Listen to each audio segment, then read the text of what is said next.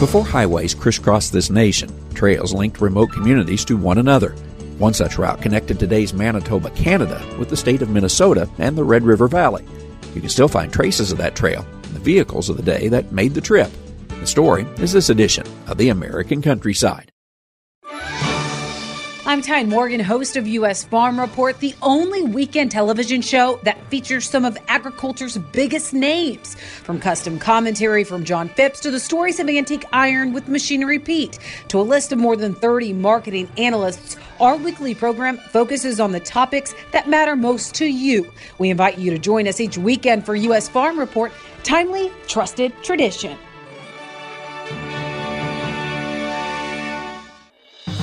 Hi, I'm Ag Day host Clinton Griffiths, and I invite you to join me each morning as we cover the nation's food system, from fields of green to orchards of orange and livestock everywhere in between.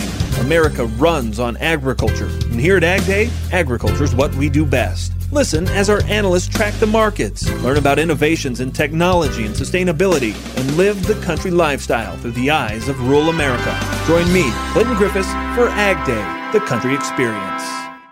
Sherilyn Myers is the director of the Marshall County Historical Society Museum in Warren, Minnesota. She shares the story of an old route that passed through this region. There was an ox trail where the fur traders and early settlers would come down from Winnipeg and travel to Minneapolis. They would carry their furs and whatever else they would trade for. It was called the Pembina Trail, and ox carts, like the one on display here, made that journey in the 1800s. The ox cart that we have was built in 1958 by a man named Delmer Hagen, and he had trained an ox and actually went through the whole trail all the way down to the cities during the Minnesota State Centennial. Hagen traversed that trail with the ox cart in 1958. Fifty years later, one of the young men who worked on his farm and was just 17 at the time made the same trip a distance of about 420 miles, that recalls the ox carts of the 1800s that would haul furs to St. Paul.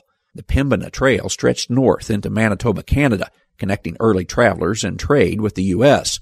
The Woods Trail, now often referred to as the Pembina Trail as well, connected northern Minnesota with St. Paul. Although the ox carts traveling this path are long gone, the trail they created is still here in a sense. Where it went through Marshall County, you can see where the ground was war with all the ox carts that went up and down the valley. It is a connection to the days before Minnesota was even a state, when early traders and trappers carved a trail through the country to get their goods to the population centers of the day.